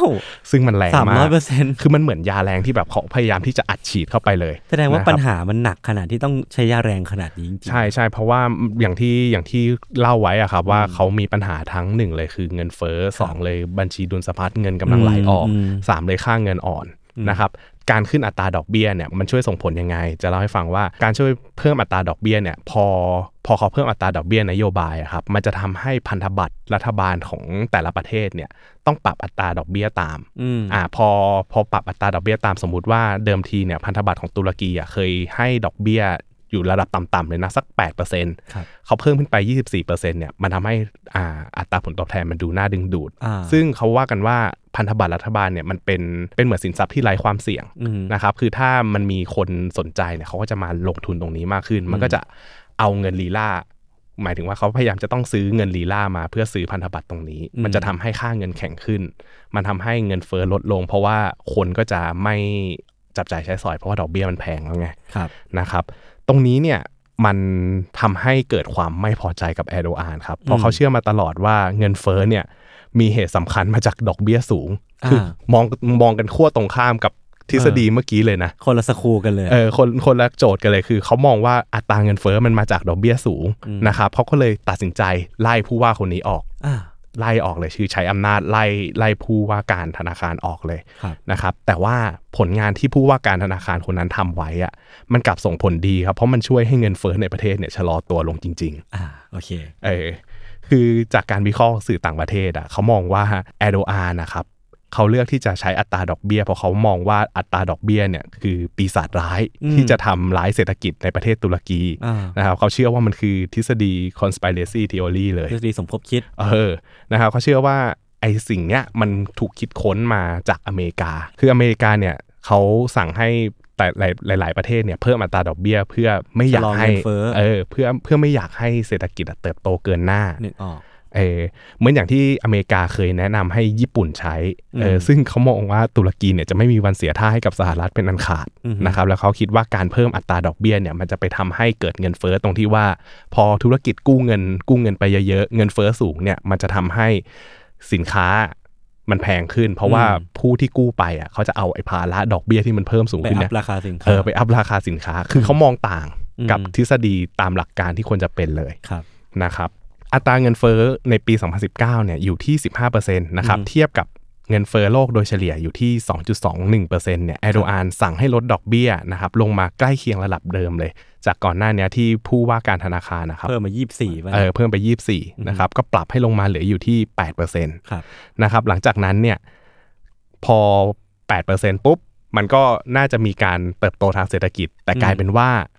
ตอนนั้นน่ะปี 2019 หลังจากปี 2019ไปอะ เราเจอปัญหาโควิดใหญ่โควิด -19 นะครับ มีวิกฤตโควิด เข้ามาเนี่ยทุกอย่างตุรกีทุกอย่างเนี่ยมันต้องมีการนำเข้ามากขึ้นครับนะครับทั้งเรื่องสาธารณาสุขประกอบกับการส่งออกในช่วงโควิดเนี่ย มันไม่ได้ดีอืมทุกทุกทุกประเทศทั่วโลกเนี่ยจะเห็นเลยว่าการนำเข้าส่งออกเนี่ยมันหยุดชะงักไปครับนะครับพอเขาไม่มีเงินไหลเข้าประกอบกับเขาต้องจ่ายเงินเพื่อซื้อของจากต่างประเทศมาเนี่ยเขาก็เลยต้องยิ่งกู้เงินจากต่างประเทศเนี่ยมาอัดฉีดงบประมาณสู้กับโควิดอีกอืมนะครับในช่วงปี 2020 ถึงปี 2021 นะครับมีผู้ว่าการคนใหม่ ที่ขึ้นมาแทนผู้ว่าการคนเก่าที่ถูกไล่ไปอืเนะมนะครับเขาเริ่มเห็นอัตราเงินเฟอ้อที่กลับมาปรับสูงขึ้นอีกแล้วอืมนะครับเขาก็เลยสั่งเพิ่มดอกเบี้ยเนี่ยปรับจาก 8%นะครับที่แอโดอานสั่งลดลงมาเนี่ยอ่าคราวเนี้ยขอปรับขึ้นไป 19%พออันนี้อันนี้คนที่สองแล้วนะเออที่อันนี้ที่คิดว่ามันเป็นปัญหาเว้ยเพื่อนเออเออเขาขอปรับขึ้นมาครับอยู่ที่ 19%แล้วนะครับเพราะว่าอัตราเงินเฟ้อในตุรกีปี 2020อะมันขึ้นมาอยู่ที่ 12.28% เทียบกับอัตราเงินเฟ้อทั่วโลกที่ 1.92%นอหือะครับแล้วก็ในปี 2021 เนี่ยอัตราเงินเฟ้อของตุรกีอะขยับขึ้นมาสูงแล้วอยู่ที่ 19.6%เทียบกับอัตราเงินเฟ้อโลกที่อยู่ที่ 3.48%อ่านะครับทีนี้พอเขาสั่งปรับดอกเบี้ยขึ้นปุ๊บแอโดอานเห็นปลิวปลิวครับแอโดอานไล่ออกไปเหมือนเดิมนะครับทีนี้เนี่ยจะบอกว่า คนที่เมื่อกี้ยศบอกว่าคนเนี้ยมันมาแทนคนที่ไล่ออกอ่าจริง ๆ ไม่ใช่อืมก่อนหน้าเนี้ยมีคนมาแทนไอีกคนนั้นอีกทีหนึ่งแล้ว แล้วก็ออกไปอีกทีหนึ่งแล้วอ๋อเหรอครับเออคือจะบอกว่าในช่วงระยะเวลา 4 ปีนี้ที่ผ่านมาในช่วงปี 2019 2020 2021 นะฮะเขามีการไล่ผู้ว่าครับ ไปแล้ว 4 คนโหเออปีละคนนะคือเขาตั้งคือเขาคงคิดว่าเขาใครใครก็ตามที่แข่งข้อต่อเขาอะเขาจะ สั่งไล่ออกหมดเลย อย่างนี้จะมีผู้ว่าไว้ทำไมวะนั่นดิคือมันมันควรจะมีแบบเอาไว้ทำงานแยกกันหรือเปล่า คือด้วยความที่ผู้ว่าเขาก็ต้องการที่จะทำหน้าที่ของเขาให้ดีเออที่สุดอะนึกออกปะเออคือหน้าที่ของเขาคือออกนโยบายการเงินเพื่อจัดการกับปัญหาต่าง ๆ ที่มันในปเกิดระเทศขึ้นเออ แต่กลายเป็นว่ายิ่งทำให้มันดีขึ้น ก็โดนไล่ออกใช่นะครับคือการแทรกแซงนโยบายของธนาคารกลางของแอโดอานเนี่ยถูกวิพากษ์วิจารณ์อย่างหนักนะครับ เพราะว่านโยบายของแอโดอานที่เขาออกมาตลอดเนี่ย มันซ้ำเติมความเป็นอยู่ของประชาชนในประเทศอืมนะครับโดยเฉพาะช่วงปลายปี 2021 เนี่ยอัตราเงินเฟ้อเนี่ยอยู่ที่ 21.31%ในเดือนพฤศจิกายนนะอืมนะครับส่วนเดือนธันวาเนี่ยขึ้นมาอยู่ที่ 36%โอ้โหนะครับเทียบปีต่อปีนะครับซึ่งเป็นผลมาจากการปรับลดอัตราดอกเบี้ยของแอโดอานคือตอนเนี้ยแอโดอานอะพอ พอไล่ผู้ว่าคนใหม่เขาก็สั่งปรับลดอืมนะครับปรับจาก 19%มาเหลือ 14%ในช่วงปลายปี 2021ครับนะครับอย่าลืมนะครับว่าปัญหาเงินเฟ้อของตุรกีเนี่ยเรื่องหนึ่งที่สำคัญเลยคือมันมาจากการอ่อนค่าของเงินลีลาอืมนะครับช่วงสิ้นปี 2018 เนี่ยเงินลีลาปิดอยู่ที่ 5 ลีลาต่อ 1 ดอลลาร์อืมสหรัฐครับ นะครับค่าเงินนะครับก็เริ่มมีการแข่งค่าขึ้นจากการปรับอัตราดอกเบี้ยของผู้ว่าธนาคารกลางที่เขาเคยปรับไปที่ 24%เนี่ยอืมคือมันมีการแข่งค่าได้ไม่นาน พอแอโดอานกลับมาปรับลดอัตราดอกเบี้ยลงเนี่ยค่าเงินลีลาก็กลับมาอ่อนค่าลงเรื่อยๆเรื่อยๆเรื่อยๆปิดปี 2019 ครับ ปิดอยู่ที่ 6 ลีลาต่อ 1 ดอลลาร์อืมคือก็มีการอ่อนค่าลงประมาณ 1 ลีลานะครับแล้วก็ขยับขึ้นมาเป็น 7.5 ลีลาต่อ 1 ดอลลาร์ในปี 2020อือหือนะครับ ก่อนที่จะทะยานเป็น 13 ลีลาต่อ 1 ดอลลาร์ในปี 2021อื้อหืออืมซึ่งสาเหตุเนี้ยแหละครับ คือสาเหตุสำคัญที่ก่อให้เกิดเงินเฟ้อ 19.6%ในปี 2021 นะครับ เพราะว่าถ้าสมมุติว่าเรานับจำนวน 5 ปีย้อนหลังเนี่ย เงินลีลาครับสูญเสียมูลค่าไปแล้วมากกว่า 72%อื้อหืออืมใช่ แต่ทีนี้ประเด็นสำคัญนะครับที่กำลังจะนำตุรกี ไปสู่หายนะในปัจจุบันนะครับ ในปัจจุบันเนี้ยมันก็คือหายนะของค่าเงิน แล้วก็อัตราเงินเฟ้อครับนะครับ คือตุรกีเนี่ยก็ยังเลือกที่จะสู้กับปัญหาเงินเฟ้อแล้วก็ปัญหาค่าเงินอ่อนค่าเนี่ยด้วยแนวทางเดิม ไม่รู้ว่าเรียกว่าตุรกีหรือว่าแอโดอานเออดีคือเออเออแอโดอานยังคงดึงดันที่จะสู้ต่อไปด้วยวิธีนี้อะ ฮะเออเออเข้าใจเพราะว่าความจริงอะเขาคือผู้นำประเทศไงเข้าใจเออแอโดอานมันอาจจะกลายเป็นตัวแทนของตุรกีไปเออเออเออนะครับคือเราจะพูดโดยส่วนใหญ่ไม่ได้หรอกว่าทุกทุกทุกคนอยากจะใช้อัตราดอกเบี้ยอืมต่ำเพราะมันก็เริ่มมีคนมองเห็นก็คืออย่างอย่างน้อยๆก็คือผู้ว่าผู้คนว่าเก่าๆแล้วเอนะอนะครับ หลังจากที่ทั่วโลกเนี่ยเริ่มเผชิญปัญหากับปัญหาเงินเฟ้อคือปี 2022 เนี่ยเรารู้กันดีเนาะว่าทั่วโลกอะมันเจอปัญหาเงินเฟ้อมาโดยตลอดเฟ้อหนักใช่อืมเพราะว่ามันมีปัญหาต่อจากโควิด เป็นรัสเซียยูเครนครับรัสเซียยูเครนเนี่ยทำให้อัตราค่าพลังงานต่างๆ อัตราราคาเรื่องของอาหาร เรื่องของไม่ว่าจะข้าวสาลีอะไรอย่างเงี้ยครับมันแพงขึ้นทั่วโลก มันเลยทำให้อัตราเงินเฟ้อเนี่ยเพิ่มขึ้นตลอดอืมนะครับ หลาย ๆ ประเทศเขาก็จะพยายามที่จะขึ้นดอกเบี้ยเพื่อยับยั้งเงินเฟ้อครับแต่ปี 2022 ครับแอร์โดอานครับ สวนทางโลกครับแทงสวนเลยอ่านะครับเลือกที่จะปรับลดอัตราดอกเบี้ยลงอีกนะครับจากเดิม 19 มาเป็นอ่า14 ตอนเนี้ยปรับ 14นะครับมาอยู่ที่ 9%เพื่อที่จะกระตุ้นเศรษฐกิจ เพราะเขามองว่าเศรษฐกิจมันได้รับความเสียหายมาจากการระบาดของโรคระบาดวิกฤตโควิดแล้วอืมอืมเออทีนี้มันไปกันใหญ่เลยครับ ค่าเงินตุรกีเนี่ยมันปรับจาก 14 ลีลาต่อ 1 ดอลลาร์ในช่วงกลางปี 2022 ขึ้นไปอยู่ที่ 18.6 ลีลาต่อ 1 ดอลลาร์ นะครับแล้วก็ในปี 2023 ครับค่าเงินลีลาของตุรกีปัจจุบัน อยู่ที่ 26.5 ลีลาต่อ 1 ดอลลาร์สหรัฐอืมก็ถือเป็นจุดสูงสุดของประวัติศาสตร์ชาติตุรกีเลย จากเมื่อกี้ต่ำสุดคือสามได้ไหมเออสองสองเลยซ้ำต่ำกว่าเออสามสองสองสามสามเตอนนี้สิบเท่าแล้วอะเออเอาง่าย ๆ นะ จากเดิมเราเคยยกตัวอย่างสนิเกอร์ไปอ่าอ่าอ่าคนตุรกีอยากจะซื้อสนิเกอร์คู่หนึ่ง100 ดอลลาร์นะครับ จากเดิมเนี่ยในปี 2014 เคยซื้อได้ด้วยจำนวนเงิน 230 ลีลาอืมนะครับณปัจจุบันปี 2023 นะครับ ชาวตุรกีต้องใช้เงิน 2,650 ลีลาในการซื้อรองเท้าคู่นั้นโอ้โหอะถ้าสมมติว่ายังไม่เห็นภาพว่าคือรองเท้าเนี่ยมันแพงขึ้น 10 เท่าอืมเออตอนนั้นเนี่ยถ้าสมมติเทียบเป็นเงินบาทไทยบ้างครับนะครับ ตอนสิ้นปี 2014อะครับ เงิน 1 ลีลานะแลกได้ 14.5 บาทอืมเออคือเงินเราเนี่ยต้องใช้ 14.5 ในการแลก1ลีลาอ่าตอนนี้เนี่ยเราใช้เงินเพียงแค่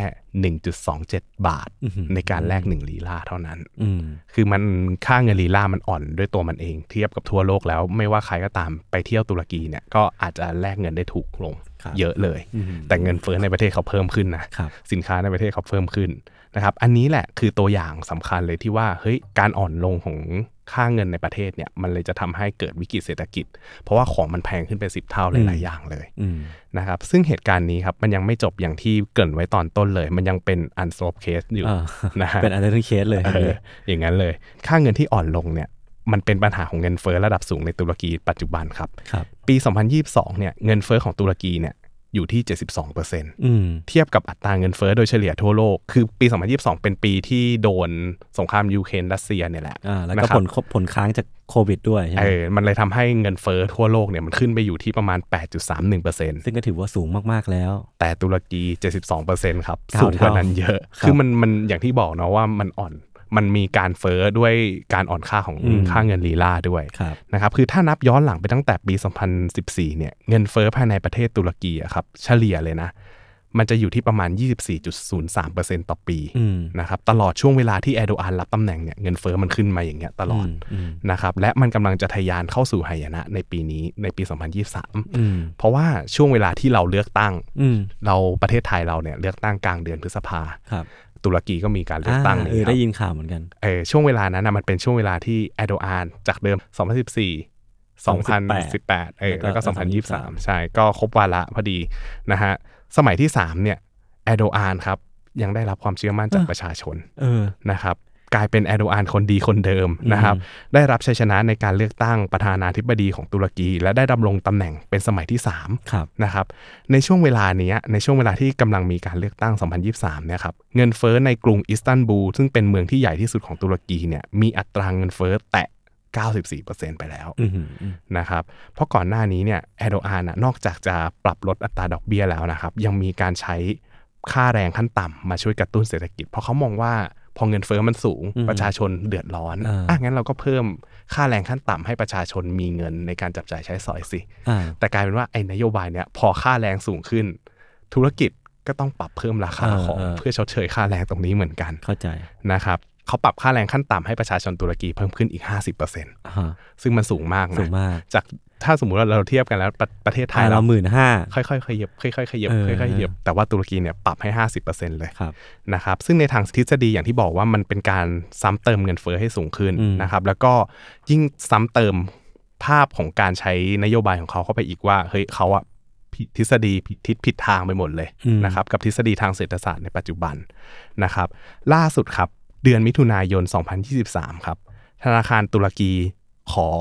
ฝืนนโยบายของแอร์โดอาน Erdogan อีกครั้งเออนะครับ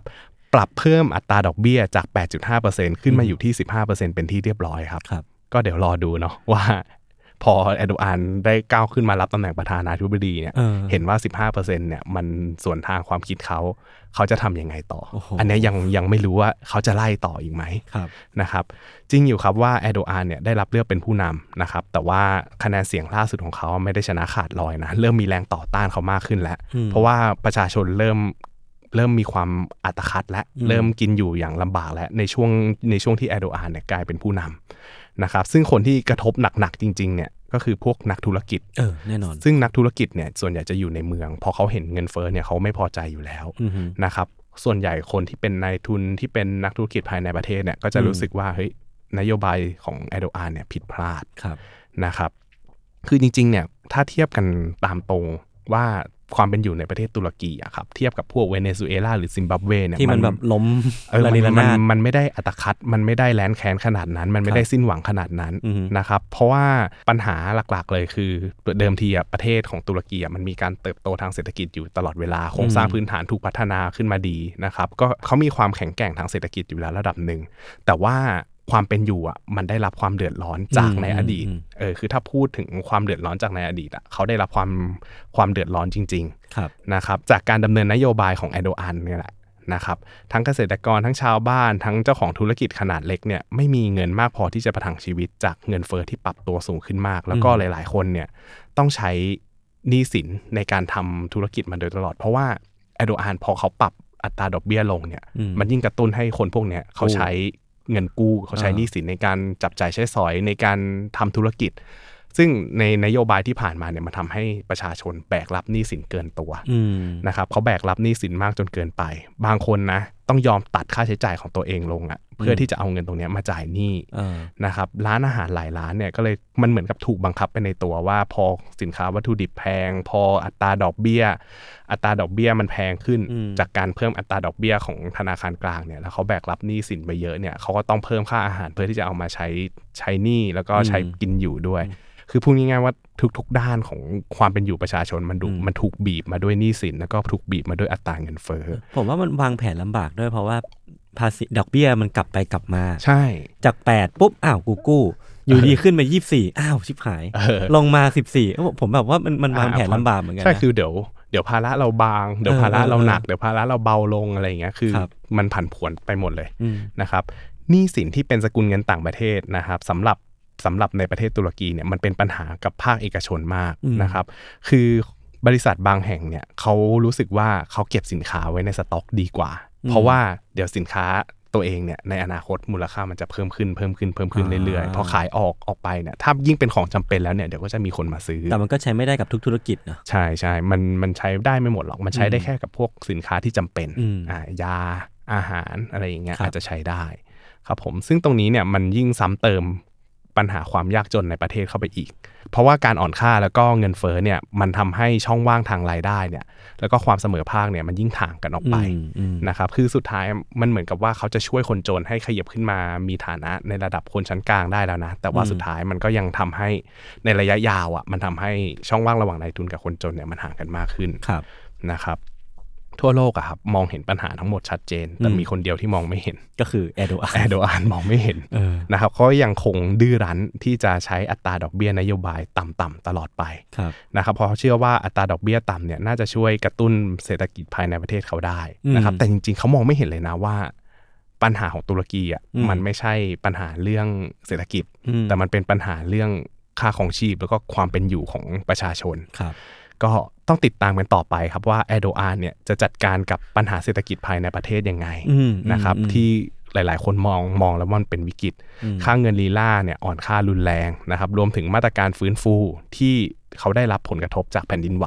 มตอนต้นปีถ้าใครติดตามข่าวจะรู้ว่าตุรกีมีแผ่นดินไหวครั้งใหญ่เลยครับนะครับซึ่งเป็นแผ่นดินไหวครั้งรุนแรง นะครับธนาคารโลกเนี่ยประเมินความเสียหายไปแล้วอยู่ที่ประมาณ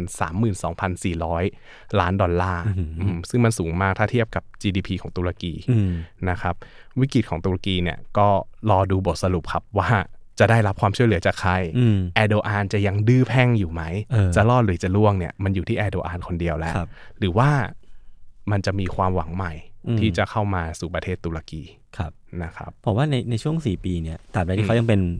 ประธานาธิบดีอืม แล้วเขายังมีอำนาจเบ็ดเสร็จอยู่อะผมครับว่ามันก็ยากเหมือนกัน เพราะว่าต่อให้มีผู้ว่าธนาคารกลางคนใหม่เข้ามาเออแล้วเขามาปรับนโยบายเนี่ยล่าสุดใช่ที่ใช่ปรับไปมิถุนาใช่ไหมเออเราก็ไม่รู้ว่าเขาจะโดนเด้งเมื่อไหร่หรือปลิวเมื่อไหร่อืมคือผมว่าอันนี้มันคือปัญหาของผู้นำล้วนๆเลยนะแบบใช่เรื่องเรื่องเนี้ยเออก็มันน่ามันน่าติดตามคือ ถ้าสมมติเราสรุปปัญหาทั้งหมดที่มันเกิดขึ้นมาโดยตลอดที่เราอืมเล่ามาครับ ปัญหาแรกคือปัญหาเรื่องผู้นำเนี่ยแหละอ่าเออ คือการที่แอโดอานนะครับอืมคือเหมือนกับว่าเขามีความเชื่อในสิ่งที่ตัวเองเชื่อว่าการลดอัตราดอกเบี้ยลงเนี่ย มันจะเป็นนโยบายการเงินที่สามารถช่วยกระตุ้นเศรษฐกิจได้ครับนะครับ ซึ่งตรงเนี้ยเนี่ยพูดตามตรงเนาะมันก็เป็นการกระตุ้นเศรษฐกิจที่ค่อนข้างเหมือนกับเป็นการทำประชานิยมอยู่เหมือนกันอืมคือหลาย ๆ ประเทศเนี่ยบางคนต้องการให้ประชาชนนะครับมีความเป็นอยู่ที่ดีขึ้นอืมนะครับ ก็เลยเลือกกระตุ้นเศรษฐกิจพอกระตุ้นเศรษฐกิจแล้วประชาชนมองเห็นว่าเฮ้ย มันมันช่วยมันช่วยให้เขามีความเป็นอยู่ที่ดีขึ้นจริง ๆ นะครับในช่วงแรกๆนะเออมันช่วยให้เขาดีขึ้นจริงเนี่ยเขาก็เลือกที่จะลงคะแนนเสียงให้กับแอร์โดอานต่อไปในสมัยหน้าหน้าเออในสมัยหน้าหน้าอ่าเออแต่ทีนี้เนี่ยการไปปรับขึ้นอัตราดอกเบี้ยของผู้ว่าธนาคารคนต่างๆเนี่ยมันเหมือนทำให้ ไอ้นโยบายประชานิยมของแอร์โดอานหรือว่านโยบายการกระตุ้นเศรษฐกิจตรงเนี้ยมันหายไปอืมพอมันหายไปเขาก็จะเริ่มรู้สึกไม่พอใจแล้วว่าเอ้ยทำไมมารบกวนอะไรอย่างอันนี้อันนี้อันนี้คืออาจจะเป็นสิ่งที่เขาคิดหรือเปล่าไม่แน่ใจอ่าเหมือนกันแต่ว่าโดยภาพรวมอย่างเงี้ยครับมันเหมือนกับว่าการที่เขาใช้ ความเป็นประธานาธิบดีของเขาในการพยายามเข้ามาแทรกแซงนโยบายเศรษต่าฐงกิจๆเออเออตามความเชื่อของเขาเนี่ย มันก็ถือเป็นจุดผิดพลาดเหมือนกันที่เราทำให้ทำให้เราได้เรียนรู้ว่าเออจริง ๆ แล้วอะมันมีหายนะของมันรออยู่ข้างหน้าอืมนะฮะครับนะครับ รวมไปถึงอีกเรื่องหนึ่งก็คือการใช้หนี้สินเออ การพยายามใช้หนี้สินในการขับเคลื่อนประเทศ โดยที่ไม่สนใจเลยว่าสถานะการเงินของประเทศของประชาชนเนี่ย มันพอไหมอืมมันดีพอไหมมันเพียงพอมันแข็งแกร่งที่จะรองรับภาระเหล่านั้นไหมอืมนะครับ อันนี้คือ 2 เรื่องที่เราได้รับเต็มอืมๆจากเรื่องจากการที่เรามองดูตุรกี ไม่รู้ว่าผมเปรียบเทียบถูกป่ะเนี่ยเขาเหมือนเขาอืมแก้ปัญหาน้ำรั่วด้วยการทำน้ำท่วม คือเหมือนว่าเฮ้ยน้ำรั่วไม่อะไรกูปล่อยน้ำใหญ่กว่าเออแล้วก็คาดหวังว่า ไอ้น้ำใช่แบบน้ำอันนี้มันจะกลายเป็นแบบซัมติงขึ้นมา คือเขามองว่าอย่างนี้ว่าไอ้น้ำที่มันรั่วอยู่อะเออมันเยอะขึ้นเฮ้ยมันดีนะ เราเย็นเออสบายใช่แต่เขาไม่ได้มองปัญหาของคนที่อยู่ใต้น้ำเลยเออคือผมรู้สึกว่าเนี่ยมันมันคือการ ถ้าถ้าถ้าย้อนกลับไปคือมันมีอืม keyword หนึ่งที่ที่น่าคุยต่อคือคำว่าทฤษฎีสมคบคิดหรือว่าเออความเชื่อของเขาอะใช่คือผมรู้สึกว่ามันเกิดขึ้นจากการแบบอะ ไม่ชอบในสิ่งที่สหรัฐอเมริกาทำกับประเทศอื่น ซึ่งเราก็ต้องอืมยอมรับว่ามันก็มีด้านไม่แฟร์อยู่เยอะเหมือนกันเนาะอืมอืมเขาก็เลยเลือกที่จะแบบต่อต้านด้วยการที่ไม่ยอมทำตามสคูลของอเมริกาเออที่ดีบอกให้ทั่วทั้งโลกทำใช่ แต่ทีนี้มันไม่ใช่แค่อเมริกาที่เตือนเขาไงเออหลาย ๆประเทศเขาก็เตือนเขาแล้วอะไรครับอย่างนี้นะครับอืมแต่ว่าเขาก็ยังไม่เชื่อเออ แล้วทีนี้อีกบทเรียนหนึ่งที่ได้จริงๆผมอืมเมื่อกี้นึกขึ้นได้นะครับ คือเวลาที่เรามองประเทศเนี้ยแล้วอืมลองย้อนกลับมาดูตัวเองอะอืมเราจะเห็นเลยว่าจริง ๆ มันมีพร้อมจะมีวิกฤตเกิดขึ้นกับเราตลอด ตลอดเวลาจริงเออแล้วเราไม่รู้ว่ามันจะเข้ามาเมื่อไหร่อาจจะมีคนนำพาหายนะมาให้เราโดยที่เราไม่รู้ตัวก็ได้ๆครับนะครับ คือไม่ว่าเราจะอยู่ในสถานการณ์ไหนก็ตามอะอืม จริง ๆ สิ่งหนึ่งที่สำคัญมากๆนะครับ คือการมีเงินสำรองเออเออเออเอเพอราะอย่างที่บอกไอ้ตุรกีเนี่ยเงินสำรองน้อยเงินมาสำรองกน้อย แล้วก็พอวันหนึ่งเนี่ยค่าใช้จ่ายยังอยู่ ยังต้องนำเข้าจากต่างประเทศพอเงินสำรองไม่มีเนี่ยต้องไปกู้มาอีกเออก็ต้องไปกู้ ทีเนี้ยอืมมันเริ่มมันเริ่มจะเกิดหายนะแล้วว่าแบบเฮ้ยการกู้เงินมากเกินตัวแบกรับภาระมากเกินไปเนี่ยอืมมันอาจจะทำให้เราเนี่ยแบกมันเหมือนกับว่า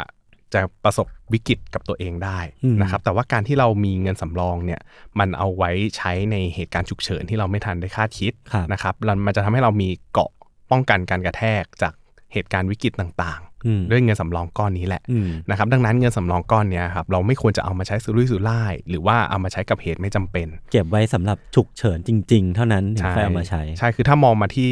การบริหารเงินในระดับตัวบุคคลอย่างเราเนี่ยเราก็ควรมีเงินสำรองไว้ใช้รองรับกับภาวะฉุกเฉินเหมือนกันอืมนะครับอย่างน้อยๆก็6ถึง12 เท่าของค่าใช้จ่ายในแต่ละเดือนครับนะครับเพื่อป้องกันไม่ให้เกิดเหตุที่ไม่คาดคิดกับเราอืมนะครับแล้วก็เงินก้อนนี้เนี่ย6ถึง12เท่าของค่าใช้จ่ายต่อเดือนเนี่ยเราควรจะเก็บไว้ในที่ที่มันมีสภาพคล่องมากพอออืมนะครับ เช่น ถ้าเกิดว่าเราเอาเราลองนึกนะ ถ้าสมมติเราเอาเงินก้อนเนี้ยไปเก็บเป็นทองคำครับอ่า ทองคำมันมีการผันผวนตลอดเวลา แล้ววันที่เราอยากจะใช้เงินโอเค ทองมันอาจจะขายง่ายอืมแต่เงินเราอาจจะไม่ได้เหลือเท่าเดิม ดังนั้นแล้วครับเงินที่ถือว่าเป็นเงินสำรองของเราเนี่ยควรจะฝากไว้ในบัญชีออมทรัพย์อืมหรือว่าบัญชีที่สามารถถอนได้ง่าย และมูลค่าของเงินสำรองเนี่ยมันจะไม่ผันผวนมากจนเกินไปครับนะครับ แต่ว่าเราไม่ต้องกังวลนะว่าเฮ้ยเงินฝากของเราเนี่ยถ้าสมมติฝากไว้บัญชีสำรองของเราเนี่ยฝากไว้ในบัญชีออมทรัพย์เนี่ยเงินมันจะหายไปไหนอืมนะครับเพราะว่า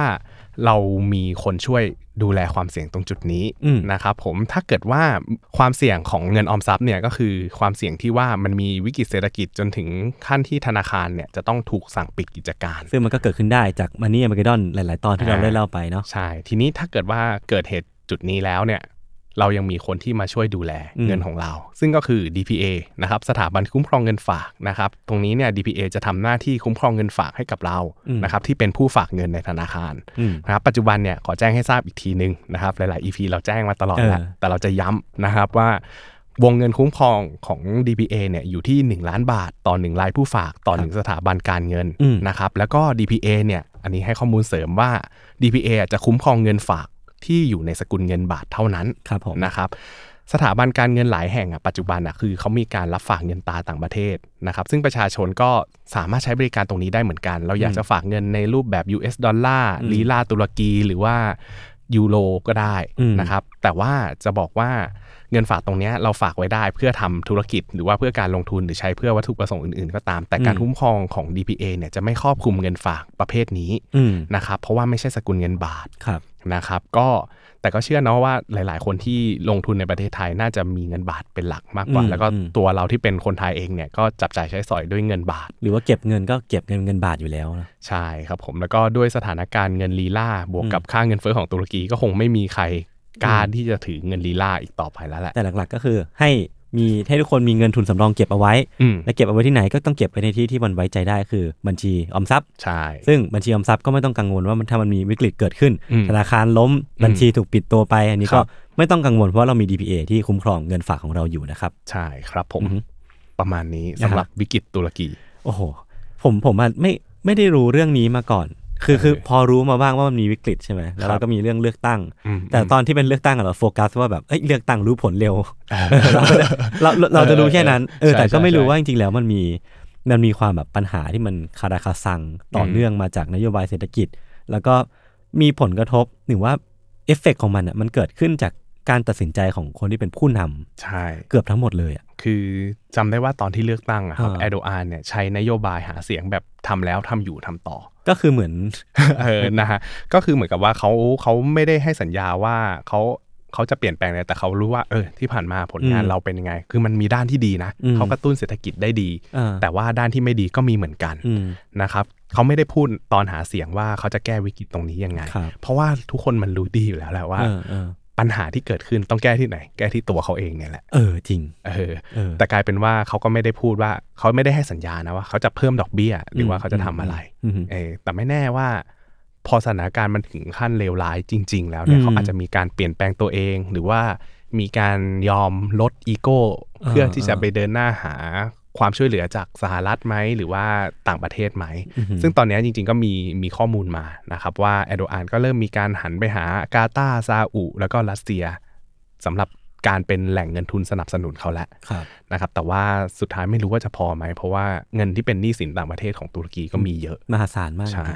ครับผมอาจจะต้องไปหา IMF ซึ่งอืมถ้าจะหา IMF เนี่ย ก็ต้องไปง้อสหรัฐหน่อยอืมอืมนะฮะอืมอะไรแบบนี้ แต่มันก็มีบางคนที่แบบอยู่ไม่ได้ใช่ไหมพี่ตุรกีเริ่มมีคนอยู่ไม่ได้แล้วก็เริ่มแบบเอหนีอออกนอกประเทศ ใช่ใช่ใช่มันเป็นภาวะสมองไหลเออเออคของล้ายๆกับคืบ้านเขาเราคือเขาเขารู้สึกว่าประเทศเขามีวิกฤตเออทางเศรษฐกิจ และไหนจะวิกฤตทางการเมืองที่เขารู้สึกว่าถ้ายังเป็นคนนี้อยู่อะอืมเขายอมลาออก อะเขายอมย้ายประเทศดีกว่าเออเออเขารู้สึกว่าคือตุรกีกับยุโรปมันอยู่ใกล้กันมันย้าครัยบได้ง่ายกว่าอืมอืมเอออมอืมครับผม แต่จริงๆคือประเทศตุรกีก็พี่พี่ปั้นเคยไปปะไม่เคยผมแต่อยากไปอยู่นะเออเห็นภาพบอลเลูนแล้วก็อยากไปเหมือนกันนะเออในรู้สึกมันมันมีเพื่อนพี่ไปช่วง 2018 เออเออช่วงนั้นนะก่อนโควิดเลยที่มันพีคๆอยู่เออเขาบอกว่าตอนนั้นในตุรกีอะโจรเยอะมากอ๋อเหรอเออซึ่งมันเป็นช่วงที่เขาเริ่มเจอเริ่ปัญมวิหากฤตรุนแรใช่งไหมเหมือนกันใช่เออเออถ้าเกิดว่าใครเคยไปในช่วงนั้นหรือว่าใครไปตุรกีอยากอยากให้อืมคอมเมนต์เล่าเหมือนกันเนาะครับว่าแบบ แลกเปลี่ยนหน่อยว่าเออช่วงที่ไปตุรกีรู้สึกได้ถึงวิกฤตไหมคืออมความจริงเราอาจจะไม่รู้สึกเท่าเวเนซุเอลาหรือซิมบับเว แต่มันก็มีวิกฤตอยู่ ใช่แต่มันมีมีวิกฤตเรื่องความเป็นอยู่ของเออประชาชนอยู่ อยากลองฟังดูสมมติว่าใครใช้ชีวิตอยู่ที่ตุรกีมาแชร์กันได้นะครับครับผมอะงั้นวันนี้ก็ประมาณนี้นะครับสำหรับครัราบยการผมมันนี่อเมริกดอนวันเงินตราวินาศก็ต้องติดตามกันต่อไปว่าในอาทิตย์หน้าเนี่ยพี่ปั้นเงินจะเอาเรื่องของวิกฤต อะไรอ่าพี่ป้านเป็นโคนันของวงการเงินตราเรียบร้อยไปเรียบร้อยแล้ว อย่าเลยเออต้องรอดูกันต่อนะครับ ในทุกครับผมช่องทางของ s ซมมอนพอดแคสต์นะครับ แล้วก็ต้องขอขอบคุณ DPA สถาบันคุ้มครองเงินฝากมาณนาที่ดีด้วยนะครับ สวัสดีครับ สวัสดีครับ